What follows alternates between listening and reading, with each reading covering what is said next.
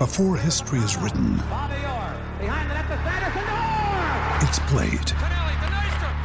Before it's frozen in time, it's fought one shift at a time. Before it's etched in silver, it's carved in ice. What happens next will last forever. The Stanley Cup Final on ABC and ESPN Plus begins Saturday. Want to witness the world's biggest football game? Head to iCanWin.com.au, predict Australia's score with a crystal ball, and it could be you and a friend at the FIFA World Cup Qatar 2022 semi finals, all thanks to McDonald's. Maccas, together and loving it. TNC's apply. Great form by you hitting play on this podcast. Now, check out Same Racer, the brand new racing app for same race multi tips. Same Racer. Download from the App Store and Google Play. Powered by Bluebet. Gamble responsibly. Call 1 800 858 858. Your top four, your Mount Rushmore of top sportsmen who have gone on, or sportswomen who have gone on to become top sportscasters. Um, now, I don't know if he's quite there yet, but a man that is definitely well on the way joins us on the phone now. Uh, Jacob Spoonley, how are you, sir? average. Where were you going with average uh, athletes and average sportscasters, Ricardo? And then you introduced me. There's, there's not. There's, Uh, mate, I, to be fair, I was, I was trying to I was trying to give you the ups. I was trying to say he's not quite there yet in terms of the Mount Rushmore, but he's on his way. Come on, come on. Absolutely not, Ricardo. Just battling away. Battling away, Battling bat- away, mate. battling away. That's one for you to think on, Jacob. Though I mean, if you were going to chuck somebody on the Mount Rushmore of uh, top athletes who had become top broadcasters in the sporting realm, um, who'd be up there? Do you reckon? Genuinely, I think Ian Smith is one of the um, best uh, broadcasters that we've produced as a country, and he can go toe to toe with anyone in the cricket world after a fairly um, impressive cricketing uh, career, mate. So um, I'm not here to pump his tyres. Uh, that's my genuine um, thoughts on that particular matter. He's the first person to spring to mind. Um, there's a couple in the NFL that I think you'd be doing well to replicate as well. The likes of Tony Romo and Chris Collinsworth. Um, they they go all right, mate. They go all right. Okay, that's good. Well, we're going to uh, announce our Mount Rushmore of uh, great athletes who have become great sportscasters at the end of the show. You can get your thoughts through to us on double eight double three. That is the Temper Bed Post text machine double eight double three. Uh, keen to hear from you. But let's talk football, Jacob. Um, Got to say, disappointed with what we saw out of the Phoenix in Newcastle on the weekend. Although I suppose at least it wasn't four 0 like it had been the two Yeah. games before. Yeah, yeah, no, absolutely. Look, I think when you look at how the Phoenix has started against um, Adelaide United, it was probably a point gained. Against Central Coast, I think it was two points dropped. And then we saw a pretty average performance out of the team away at uh, Newcastle. For me, the common thread amongst those three matches and the performances in those games has been the defence. It's simply not been good enough. They've conceded six goals in three matches, two of which have been at home. Um, and if you wanted to be nice, you'd say that a number of those goals are preventable, particularly the goals against Central Coast and Newcastle. If you wanted to be harsh, you'd say some of them are soft. And if the Phoenix want to compete in the top four, which they've got the potential to, they really need to give themselves a much more sound foundation. It was interesting. I, I spoke to Ufuk Talay last week on the Phoenix Nation show that we have here on SENZ every Thursday at 3. And I said that I thought that the uh, goal that the Central Coast Mariners went ahead with looked to be uh, a positioning fault from our two uh, defensive midfielders, Ugarkovic and, and Clayton Lewis, because it looked like midfield just opened up um, for. I can't remember who the player was now. To, to was it Silva to, to, to run onto the ball and, and you know have a, sh- a free, yeah Silvera sorry a, a free shot from the edge of the area. Um, he said he he thought that those two, even though they're quite similar, can play together. Um, but I think the Phoenix look better with a Pennington or a Rufer alongside either a, a Lewis or a Ugarkovic, a, an out and out defensive stopper. You know, you know what I mean. And and I wonder whether or not Yep. we, um, you know, that that sort of came to light again against Newcastle with Clayton Lewis getting dragged at half time. Look, I think um, Talay's finding the right calibration in midfield at the moment. He's got a number of options, which is a great thing to have. He hasn't had that over the last couple of seasons, to be fair, Ricardo. So it's a new issue that he's dealing with. Um, having said that, when Rufer was starting a couple of seasons ago, the Phoenix fans were going apoplectic. How can he be starting? How can he be captain? And I think what we've seen over the last 18 months or so, um, particularly as Alex has gone out with the ACL injury, is that he does bring a lot of leadership to the table. He does bring a lot of those gelling features, the intangibles, as the Americans call them, um, and brings a settling um, element to the Wellington Phoenix. And to your point, even though he missed a large chunk of last season, he still had the he was still in the top ten, I think it was, for um, interceptions and uh, play broken up. So those stats lived well on, well beyond his participation in last season. And it's not something that's sexy. It's not something that we cut highlights packages off, but it is something that is fundamental because it's a privilege to play with two ball oriented, uh, ball playing oriented players in midfield. And Nico Pennington for me was one of the unsung heroes as part of that Adelaide um, performance, where he really did not only disrupt play, but he actually intervened in instances to block Zach Clough, particularly when he was inside the 18 yard box and looked very dangerous. So I don't have the answers, um, and I do trust Tully to get this right. But there is that point that you make. It's is the balance quite right at the moment? And if the balance isn't right, then how do you get potentially four players that could play in that midfield into those two spots? And it's going to be a bit of a headache for him. Yeah, I think it is. Uh, I mean, at the moment, I would I would assume that it's going to be a Pennington Ugarkovic uh, midfield combination this week against Melbourne City. Although I suppose, I mean if you want to get a bit football manager on it, um, you could put Tim Payne in there. Um, he's he's done that job before and well, is probably more like Alex Rufer than anyone else we've got. Well, I, I would put this to you, Ricardo, because I think Tim Payne definitely made himself comfortable at the back, either as right back or centre back. So I don't see him necessarily migrating into the midfield. But why wouldn't you play Clayton Lewis and Nico Pennington? A combination that was settled last year, with Clayton Lewis being one of the decisive factors about when the Phoenix got into back into matches um, early in this season, and being one of the performers, not a, potentially a standout performer over the last um, couple of seasons. Yes, Ugarkovic is a player that's got a wonderful A League pedigree and has potential, but if he's not quite ready, why wouldn't you go back to what you know? Mm, yeah, that's actually it's a really good point, mate. That's a really good point. Hey, uh, let's talk some uh, Champions League, mate, because uh, we had a full, uh, well, half around this morning, got uh, another half round tomorrow, and man, uh, some interesting results this morning, particularly Real Madrid losing away at Leipzig. A great result for RB Leipzig, and it does throw that that um, group into a little bit of chaos, really, if you want to be kind on Leipzig um, they could potentially knock off Real Madrid in the last game of the season, uh, last game of the group stage, sorry. Um, and that would be a wonderful result for them. Real Madrid did grow back into the game, and I thought um, the eyebrow Carlo Ancelotti would bring that calmness and coolness, and that would um, allow uh, Real Madrid to get back into the match and potentially uh, secure a draw. But that simply didn't happen. Um, and then, unfortunately, uh, Celtic, our Ange Postecoglou in that group as well um, I say Al, I'm going to say Antipodean and, and Postecoglou, um, didn't quite get the win that he was looking for. Um, so it does look like Celtic, unfortunately, won't be able to make their way into the uh, Europa League, which is, I guess, we were hoping that they would um, fall at the end of the group stage and continue on that European story. Yeah, I mean, it's uh, it was a good result against Shakhtar, but when you're at home and you lead 1 0, you should put that away. But I think Shakhtar are a team that really have surprised this year, mate. I mean, you look at the amount of players they lost. Obviously, they're not being able to play in the Ukraine, they're having to play in Poland. Uh, they lost all their Brazilians, so this is a core of guys that have come through the youth system at, at Shakhtar. They're predominantly all Ukrainian. Um, I had them bottom of this group easily, and then thought that with Leipzig misfiring in the Bundesliga, Celtic were a chance to get second spot. But boy, couldn't have got that more wrong. well, I, I, think that speaks to the quality of European football. Ange Postecoglou, um, it wasn't defensive, but he was um, very certain that his Celtic side hadn't played badly at all throughout the group stages, and um, they wouldn't change the way that they played uh, to kind of um, bow down to what are perceived to be much better opponents in the group. Um, so they will go out of the group the way they uh, qualified for it.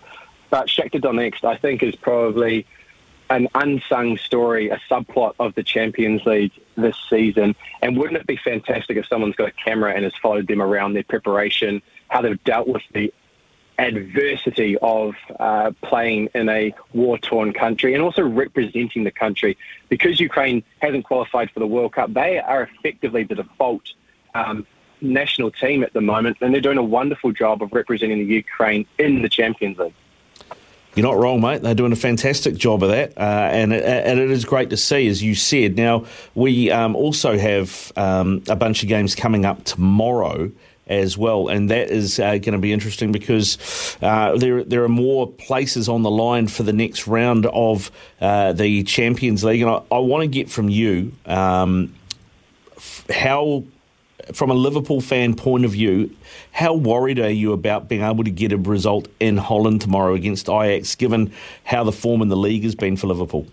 It's been up and down, and I think we touched on this a few weeks ago, Ricardo. They tried something new. They went to a different formation. They tried to be very expansive. Um, I think Pep Lijnders, the assistant coach, was a big influence in that. It hasn't worked. Now Klopp is adjusting. He really is pivoting away from that start to the season. Um, he's still been affected by injuries, but we've seen a much more um, a, a, tighter Liverpool formation. They're much more compact, and they are playing very much through the centre game, which is where they made so much fruit um, over the last couple of seasons. Going to Ajax up against a another youthful, technical Ajax team um, with an absolutely jumping um, Amsterdam Stadium is going to be an interesting proposition. Uh, I think uncertainty is probably is the prevailing uh, feeling, Ricardo. Not confidence at all, but it's a European night that we will enjoy, um, where two of the teams with massive European pedigree are going to go toe to toe in Amsterdam tomorrow morning. Well, I mean, a draw here for Liverpool will will uh, guarantee them a place in the next round. Um, but if they lose this, Ajax have to play Rangers last game of the season, and you know Rangers have been averages doing them a, a service, a kindness, I think. Uh, and Liverpool will have to play Napoli. So One. it's it's all on the line here, isn't it, tomorrow? Yeah, Gordon Glenn Watson needs to plug his ears. Zero points, one goal for, 16 against for Rangers in this group. So they're very much the beating boys of uh, Group A. Um, you're right, though. If Liverpool do slip up tomorrow, it creates an interesting curtain call um, where Napoli could effectively knock Liverpool out by going to Anfield and um, and taking the game to them. Equally, they could simply say, look, we've won the group off the back of um, our first five games, so they could send in uh, the youngsters. Um, it really is all up in the air, and that is why we do love Champions League football because Ajax, although they're on the back foot, they simply aren't out of this group at the moment. No, they're not. They're not. And uh, yeah, it's a game I'm looking forward to uh, watching tomorrow. I just wish I could watch it with you so I could kind of have one eye and just watching you squirm, Jacob, as the game goes on. that Schadenfreude is, is horrible. Can we talk about Group C, though, mate? Because the supposed People's Club are sitting in third with four points. They owe the Spanish people a huge amount of tax, and they could be knocked out of the Champions League. And I would love to see that going full Kevin Keegan on you. yeah, Barcelona, of course, up against Bayern tomorrow. I mean, I look at Barca's results in Spain, they look pretty good. You know, knock it, them out, Ricardo. Knocked them out. How's this for a stat, though, Jacob? 11 games in La Liga this season. They've only conceded four goals, and three of those were in the Clasico against Real. Here's the Champions League uh, record for you, Ricardo. Four games, one win.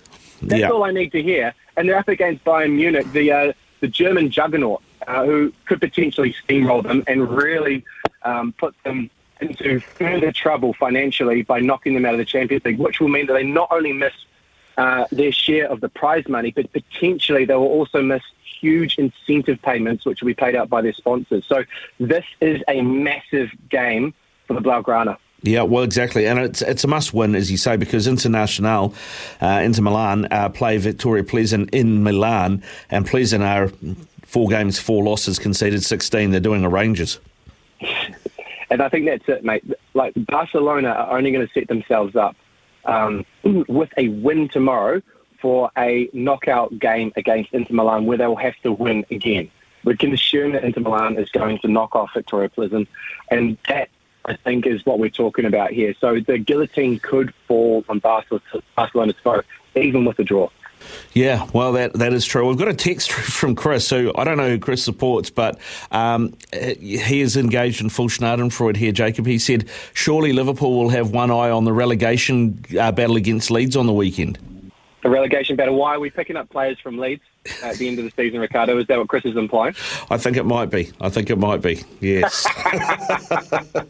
I, I did. I, incredibly kind. I did have to say uh, I, I, had to have a laugh, and I know this is. Uh, I've got a, a, a, couple of good mates that we have a chat group. One's Chelsea, one's Leeds. Uh, so you can imagine how how that flies around. Uh, my Chelsea mate was like, "Oh, our, our, our run before the end of uh, before the World Cup is terrible. We got uh, Arsenal, we've got Brighton away, so it's the Potter Derby. We've got Arsenal, and then we've got Newcastle away. You know, terrible and our Leeds, uh, our Leeds supporting friends said, "Well, you think you've got it bad? We've got uh, Spurs, Man City, and Arsenal. I think in three of our next five games, and Newcastle. I think for four of our next five games." Uh, to which my Chelsea supporting friend said, "Oh, I make the most of it. It certainly beats Reading, and Millwall, and Watford. Are you going to be playing this time next year?"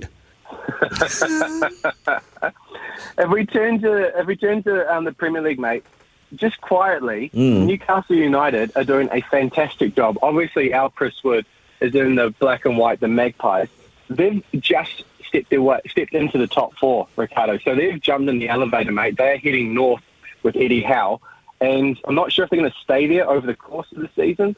But he is doing a stunning job of navigating not only the pressure that comes with the new money from Saudi Arabia, but also um, the pressure that comes from the Premier League and the ultra competitiveness of the environment. If you look at Liverpool, who are eight, um, and they have played one less game, but they're going, going to go nowhere near Newcastle. They only get 19 points compared to Newcastle's 21 if they win their catch-up game.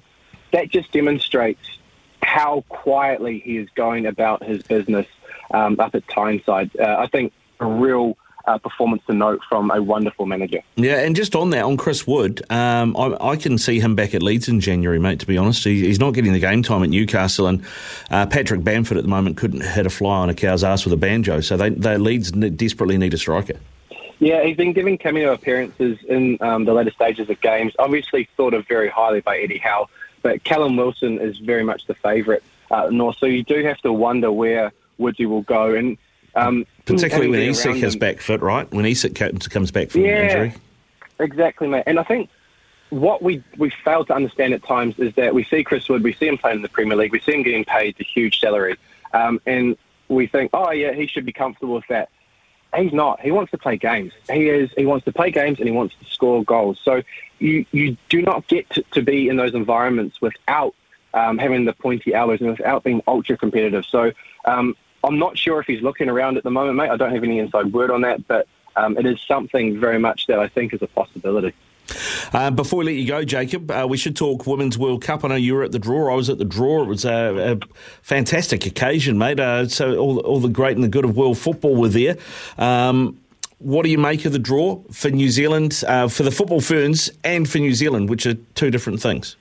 For New Zealand, mate, I genuinely don't think we're ready. I think we've had the Women's Cricket World Cup. I think we've had we're currently hosting the Women's Rugby World Cup, which seems to be starting to spread its wings and spread its wings and taking flight.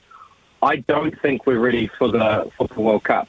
The USA versus Netherlands game, which is a repeat of a final, I believe, Ricardo, uh, has sold out within within an hour. I understand. It is amazing. And that's going to be played in Wellington um, during the height of uh, winter. you could have a southerly, but you uh, experience the heat of a match played between two of the teams that were previously in a final. Um, the Dutch are going to come down. They're going to storm down and take the capital. The Americans will also want to do a land grab there. Um, I don't think we're ready. I don't think we're appreciating the, the mass and the way in which the world is going to come to our shores. I really do hope those that are in charge, particularly in our councils, and those that are facilitating the fan engagement are prepared for it because they're probably looking at the Cricket World Cup, which is affected by COVID. They're probably looking at a Rugby World Cup, which seems to be evolving before our eyes, and saying, oh, yeah, that's about the benchmark. No, no, the benchmark is around about 50 times what we're currently experiencing. Um, and we've not only got group stages to host, but we've also got knockout games and a semi-final to host, which are going to be spectacles. We saw record-breaking crowds and attention and investment in the match in France. We saw the game effectively um, evolve before our eyes and almost go on and compete with uh, men's numbers during the Euros and the way in which England was set went about doing their business. Why do we think it's going to be any different for New Zealand? And that's the thing that I'm currently trying to wrap my head around, having been to the draw and having seen um, the way in which FIFA invests. Why do we think it's going to be different? Um, and I can't wait for it, but I just hope that we're ready, Ricardo. Yeah, yeah, same, mate. I same, same. I think uh, it is going to blow some records. Uh, I mean, for for all the attendance records that the uh, for for women's sport that the Rugby World Cup is breaking, I think those are going to get smashed uh, when the Football World Cup gets here next year, and that is to be celebrated, mate. Good stuff, Jacob. Thanks for coming on uh, to this morning, mate. Always good to chat. Lovely. Thank you very much, Ricardo. Average broadcaster and very average footballer signing off for our Wednesday morning, mate. Oh, I thought you were talking about me then. Uh, hey, brother. When making the double chicken deluxe at Macca's, we wanted to improve on the perfect combo of tender Aussie chicken with cheese, tomato, and aioli. So, we doubled it. Chicken and Macca's together and loving it. Ba-da-ba-ba-ba. Available after 10.30am for a limited time only.